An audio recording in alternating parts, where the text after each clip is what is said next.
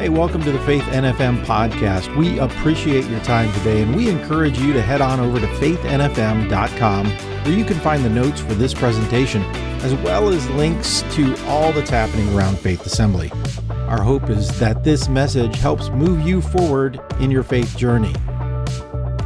Glad you're with us this morning. We've been in this series called The Forgotten God, and I've said it every week. I know some of you might have walked in and said, "Forgotten God, you're at church. How'd you forget about your God?"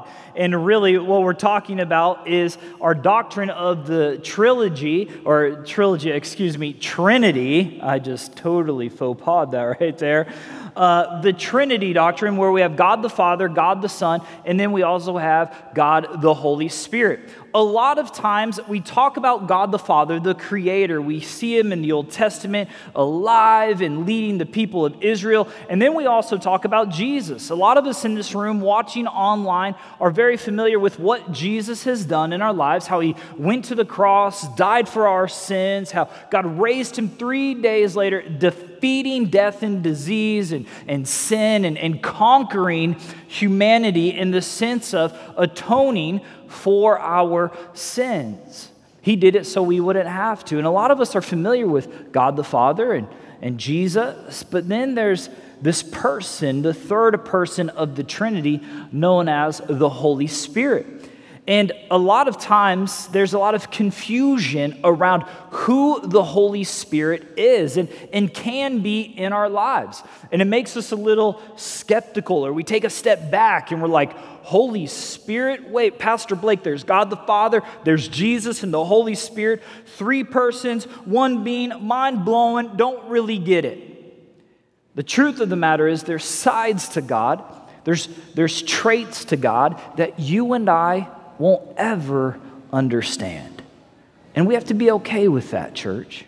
We have to be okay not having all of our questions answered.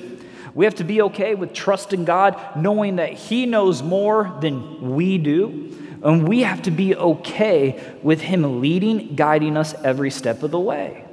But again, that kind of grates us a little bit because we want to know, we want to be people who have all the answers figured out. And that leads me to Deuteronomy chapter 29 says this. It says, "The Lord our God has secrets known to no one."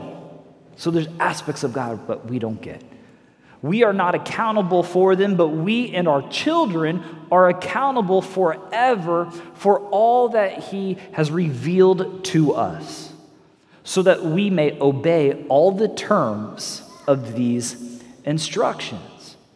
So it's important that we understand that there are areas when we're talking about God that we quite don't get. It's important to understand, like, God, you have the answer. God, you know the answer, but I still am asking the question. I said last week, we have, in my office alone, when it comes to the Holy Spirit, I have 61 books written on the person of the Holy Spirit, the third person of the Trinity. I'm talking to you about the Holy Spirit in 3 weeks and at tops a 30-minute message. So as you can say, there's a lot that people try to figure out, a lot that people are dissecting and looking at and evaluating. But we have to come to this place of, like, not only is there's aspects we don't know, but there's also the Holy Spirit in which we have to have a lead in our lives. It's important for our walk. It's important not to question the inabilities of maybe what we don't have or don't understand, and just say, God, I'm going to trust you. And so today, I want to talk to you specifically about being filled of the Holy Spirit, being filled by the Spirit. And a lot of us have a lot of different backgrounds and a lot of different questions, and you're like, oh, Pastor, what are you talking about? Like, when you're saying I'm filled with the Holy Spirit, does that mean I got to get a banner or a ribbon and run around this auditorium and hoop and holler and say, woo, and scare everybody? Because, like, I can hardly even say hi to a stranger, let it do something like that. So we all have this different thinking of the Holy Spirit, but this is one thing that's fundamental to our walk with God, our walk with pursuing and being made more like Jesus, is having the Holy Spirit reside and empower us to go beyond ourselves. I get this question a lot. Pastor Blake, I have Jesus. I understand what he's done in my life. Why do I need the Holy Spirit? And here's the simplest form that I can present it to you. Simplest answer is this. God calls us to a certain standard, okay, which only can be met with or by the Holy Spirit. That there's a standard that you and I are asked to strive for that you cannot do on your own. There is an expectation that God has on His people that you cannot achieve without the Holy Spirit in your life, presently activated in your life. I like to illustrate it this way when we look at Ephesians chapter 4, 2. This verse, Paul writes, he says, "Be completely humble and gentle." Well, it's fantasy football season right now. Some of us really struggle with humility because you're like a defending champion in your league. And so you're like, no, like I'm going to brag, I'm going to boast, people are going to know how good I am. That's when you need the Holy Spirit the most, church. But then there's also in 1 Thessalonians chapter 5, when we see Paul says this, rejoice always, pray without ceasing, always be thankful. And when we see this, how can we sit there and maybe some of you are going through some really hard and difficult times and you're like, how can I rejoice? How can I be thankful? Pastor Blake, I'm struggling in my prayer life. How can I even pray without ceasing? You can't do any of those things without the Holy Spirit in your life.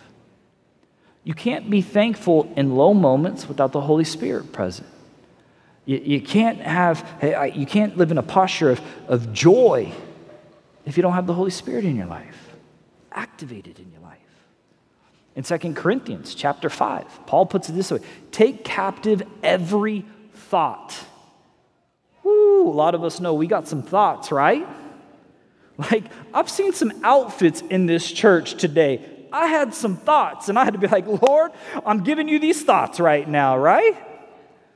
Sometimes we're skeptical of some people, and we're like, whoa, God, I got to give you this thought, and you just want to run rampant in your mind, and you want to just take off for the races and think this way about this person, be skeptical about that person, be negative on this front, overthink in issues that pertain to yourself and your work, and the only way that you can captivate or take hold of every thought, capture every thought, to think on things of God, to focus on things of God, is if you have the Holy Spirit in your life.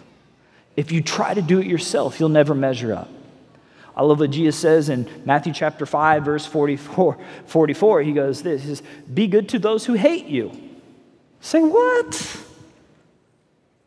I got to be good to people who hate me? How's that possible? It's really easy, right, to love someone that loves you. It's really difficult to love that neighbor that is a thorn in your side, right? Like I live in a place where we have an HOA. Whew, let me tell you, really hard. But the way you're able to do that is when you have the Holy Spirit in your life. In my experience, there's three types of church folk. You have the church folk who are in here, and for whatever reason, you've come to church. You don't know why you're in church. Maybe you came with a loved one. Maybe you're just driving and decided to show up, and you have no relationship with Jesus. And you're sitting in here, and you're like, you're talking about the Holy Spirit, and things might seem confusing to you, and you're trying to figure that out. And I would say your starting point to live a life full of the Holy Spirit is first accept Jesus Christ as your Lord, leader, and Savior of your life, how he went to the cross for you. But then there's some of us in here who maybe you've accepted Jesus as the Lord and leader of your life, but you're living life on E, empty, depleted. Like you wake up and you just don't have the energy. You don't have the passion. You don't have the joyfulness. You don't exhibit the fruits of the Spirit. You don't have love, joy, peace, patience, self-control. And you're struggling, and you're like, I don't have any of these fruits in my life. And I would say this, your Holy Spirit activation in your life is on E. You're empty, you're depleted, you're trying to do everything on your own. You're trying to say, hey, if I work harder, if I'm more disciplined, if I just have more grit and grind, I will be okay. You can't do that, church. You're setting yourself up for a failure. You're setting yourself up for burnout.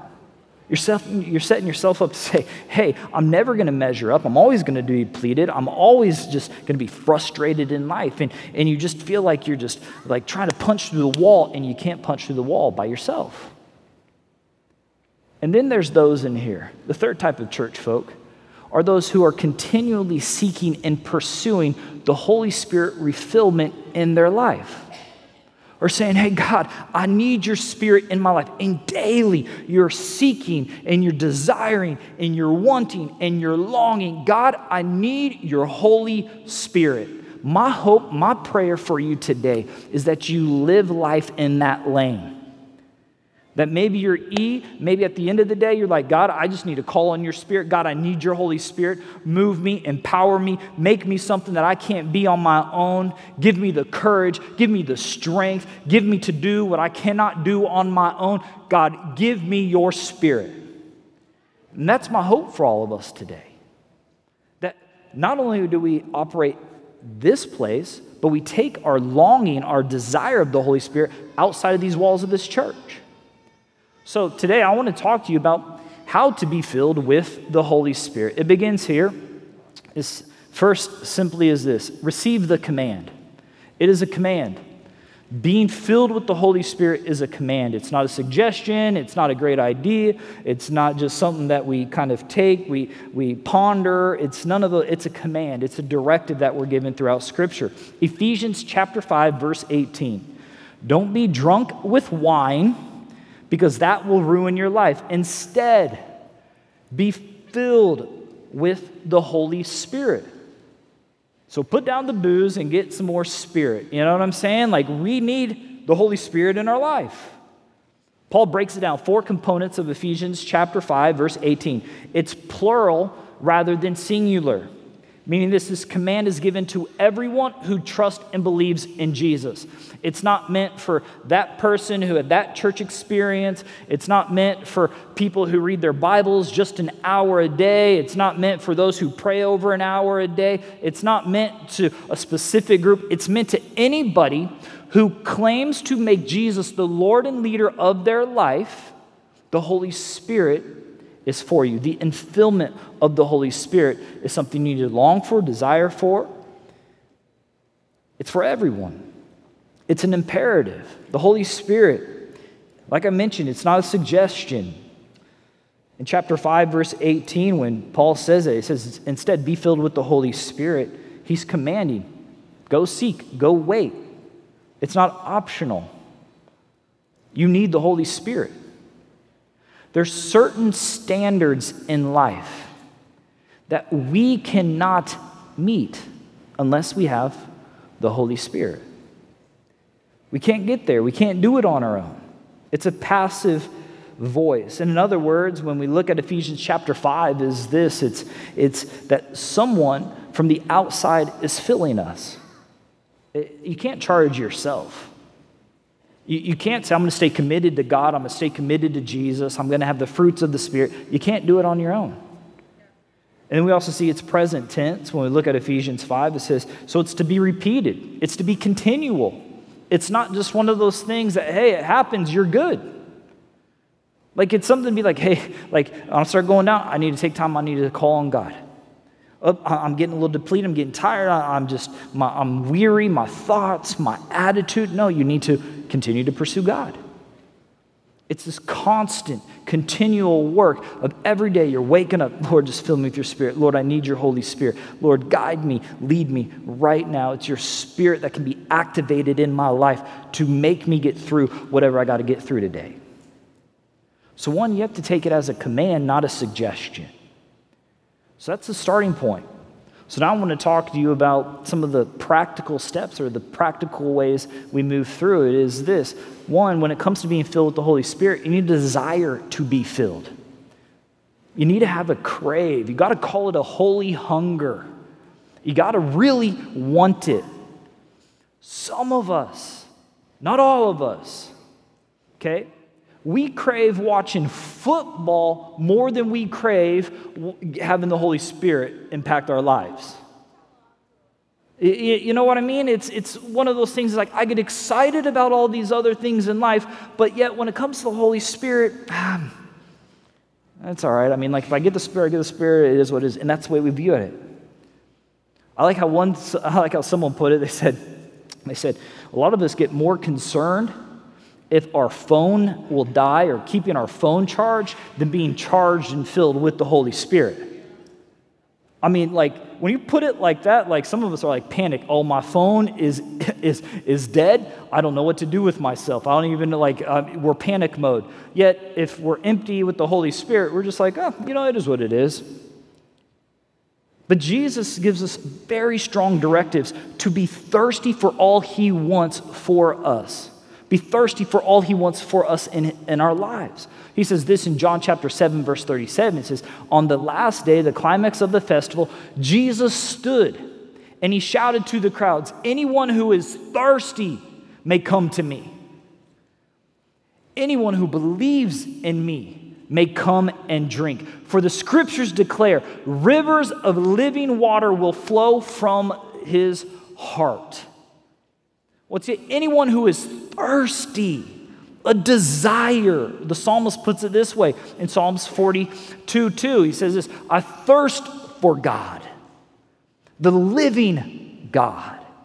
When can I go and stand before Him? My encouragement to you right now, man, if you don't have that thirst, that desire, that hunger, start praying about it. God, give me that. God, I need a desire. You in a very real, adamant way. I'm a pastor. I love church. My favorite days of the week are church days. Like I get excited for Sunday mornings, excited for Wednesday nights, excited to preach and teach and live in community with you. And so I've never really understood people are like, hey, yeah, I love Jesus, but I don't really desire Him, so I only go to church maybe once every 2 months. I'm just kind of calling it as it is. Like I never really understood that. I'm like, how can you desire Jesus but not want to live in community with His church? You got to desire it. You got to thirst after Jesus. You got to want to live a life that is God-fearing and pleasing.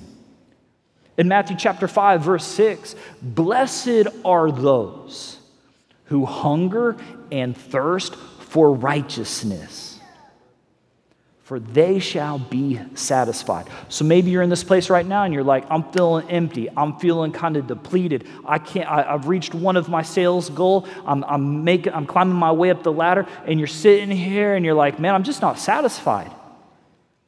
You're just like I just can't. I'm saying you need to look back and say, hey, am I really desiring Jesus as the Lord and leader of my life? And then Jesus, He gives us this command. It speaks, and I love it because it's very interesting, and we often breeze through this verse, but in John 16:7, Jesus is talking to very close friends of His, and He says, but truly I tell you, it is for your good, underline that, for your good that I am going away. Now I want to pause right there. Have you ever had that kind of ignorant thought? Where it's like, you know, if Jesus lived with me in like my day and age, if I had 3 years with Jesus, I would be a pretty good Christian, right? Like, come on now. Like, if Jesus was like my mentor, I would have it all dialed in.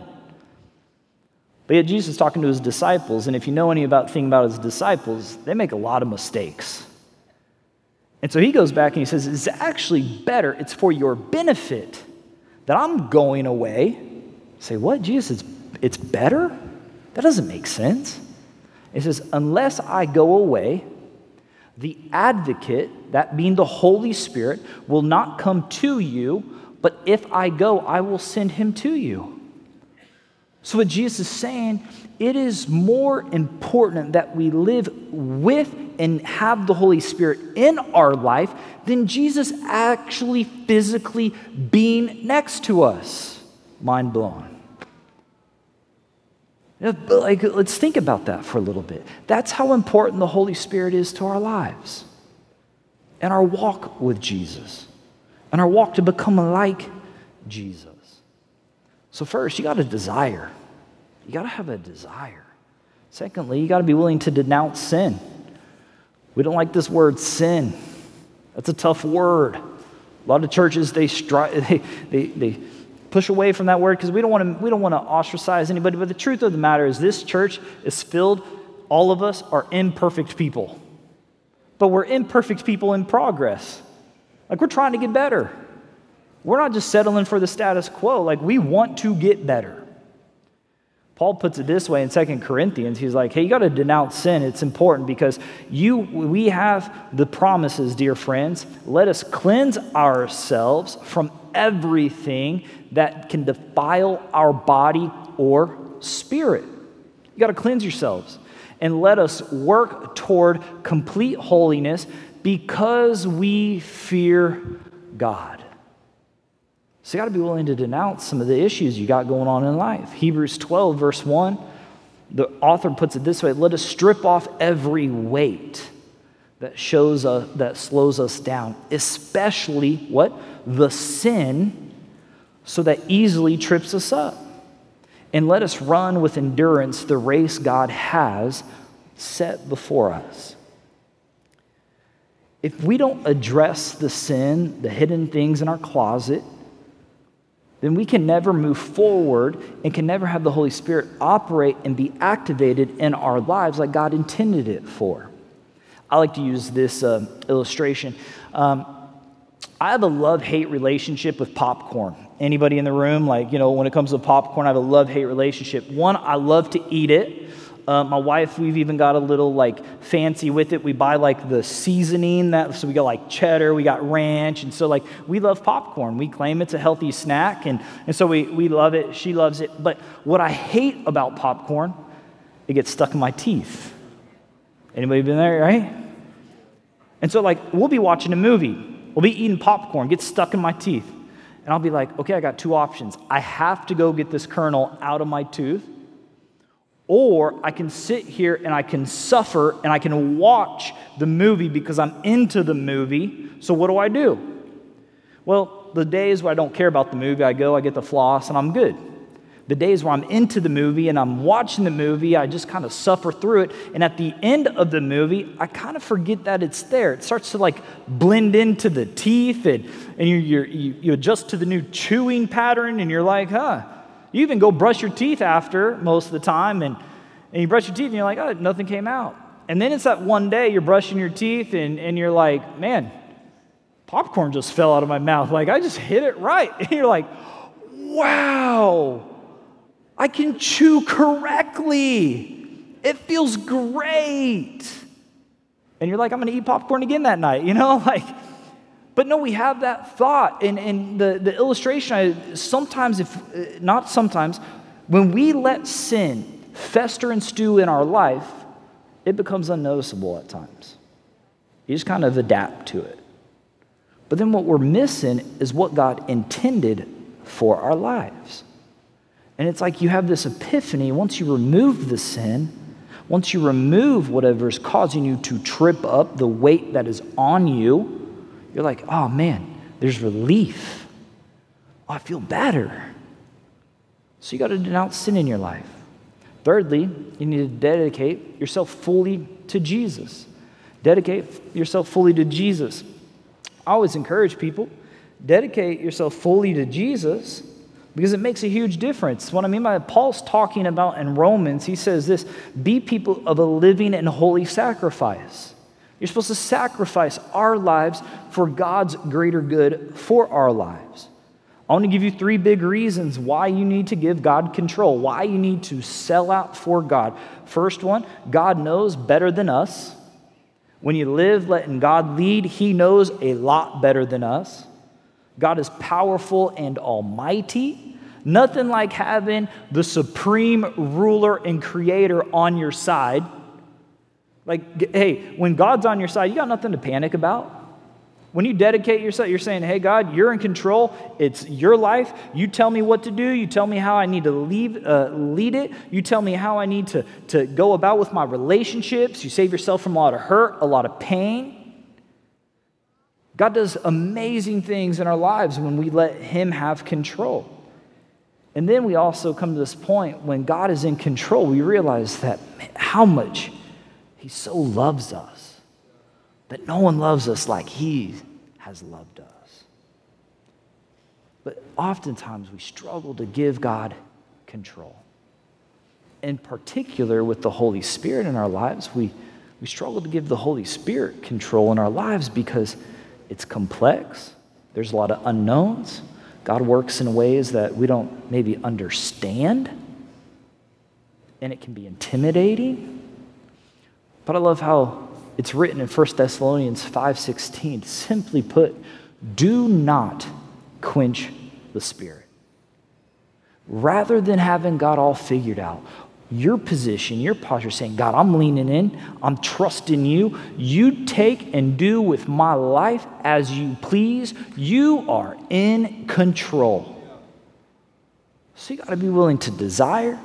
You got to be willing to denounce. You got to dedicate. And then fourthly, lastly, when it comes to receiving the Holy Spirit, you need to depend on the Spirit. Depend on the Spirit. Galatians 5:16 says this, but I say, walk by the Spirit, and you will not gratify the desires of the flesh. Walk by the Spirit. When we see this written, whenever you're taking a walk, what you're doing is, when one step, you're transferring weight. Next step, you're transferring your weight to next leg. Repeat. Next leg. You're taking a step after step after step, transferring your weight. You're trusting that your legs are going to do what's commanded of, that your brain's signaling, that your signals are in your body's functioning. When we say, hey, walk by the Spirit, what you're doing is you're trusting God every step of the way. You're transferring your weight. Okay, I'm transferring to the Holy Spirit, transferring the Holy Spirit, transferring the Holy Spirit. You're in control. I'm going to depend on you. You're telling me to show up. You're telling me to do this. I'm going to listen. I'm going to obey. So many times we want to depend on ourselves. When God is saying, no, you need to walk by the Spirit. You need to go as the Spirit leads you.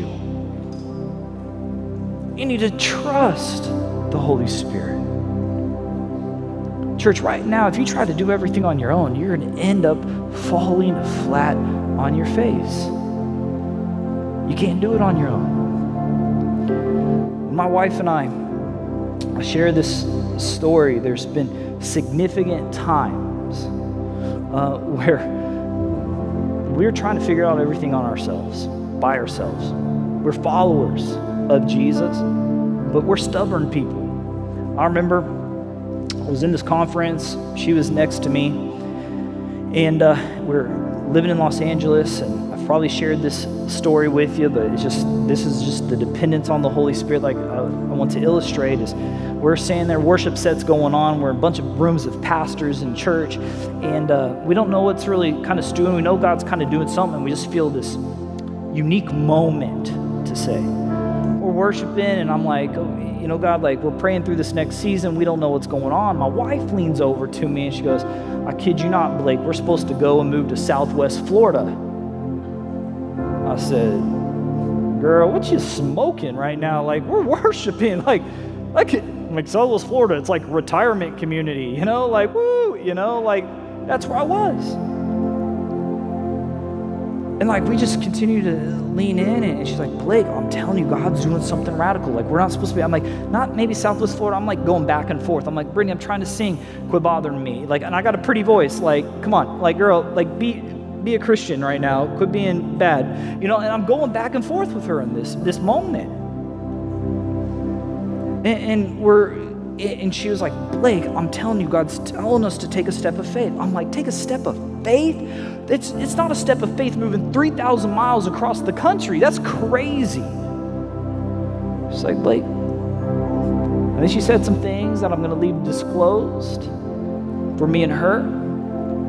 But I knew as at the moment what she was saying, God was affirming it. And saying, Blake, you're going to walk by this. You're going to trust. You're going to depend on me. Or are you going to try to do it all yourself?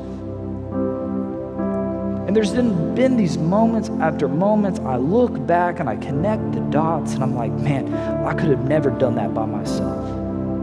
I could have never thought that by myself. I could have never acted as graciously as I acted in certain seasons of hurt and pain if it wasn't for the Holy Spirit. There's times where I didn't want to give, that the Holy Spirit prompted me and gave, and I'm telling you, just radical things have happened in my life. Like God didn't just take us from one position to the next position and bring us to a place of blessing and just where things seem to be clicking and going well just out of just coincidence. It's because just being obedient to God's Spirit, depending on His Spirit every step of the way. So you might be in here right now and you're challenged with some things. You're going through some hard things. You have a lot of questions about things. My encouragement to you, it's not about having all the answers. It's about being in step and walking with the Spirit. That's what God's asking for us.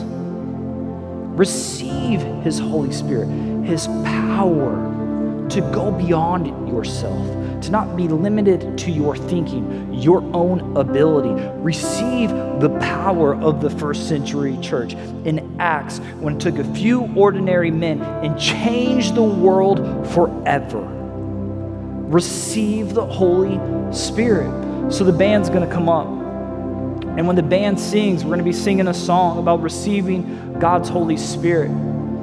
I'm going to ask each and every one of us right now, if you'll go ahead and if you'll stand with me, we're just going to give an opportunity for us to receive the Holy Spirit, to call on heaven, to praise God, to say, hey, God, I'm right now, but I need to be filled. The prayer team's going to make their way down, and maybe you want to experience God's Holy Spirit in a radical, significant way. We want to pray with you through that, and maybe your starting point, as I mentioned earlier, is just to begin a relationship with Jesus. That's the starting point if you haven't made Jesus your Lord and leader of your life.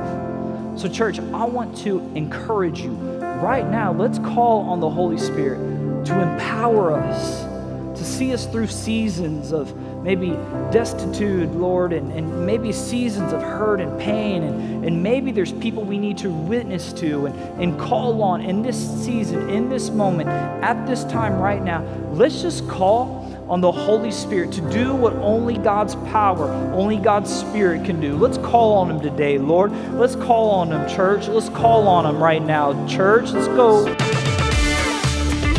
Hey, thanks for listening today. If you have any questions or would like to speak to someone concerning this message, we invite you to fill out our online communication card at FaithNFM.com. And if you're able, we'd love to have you with us in person on Sundays at 9 a.m. or 10:45 a.m. or on the best night of the week for Wednesday prayer at 7 p.m. We're at 7101 Bayshore Road in North Fort Myers, just 2 miles west of I-75 at exit 143. Thanks again for listening.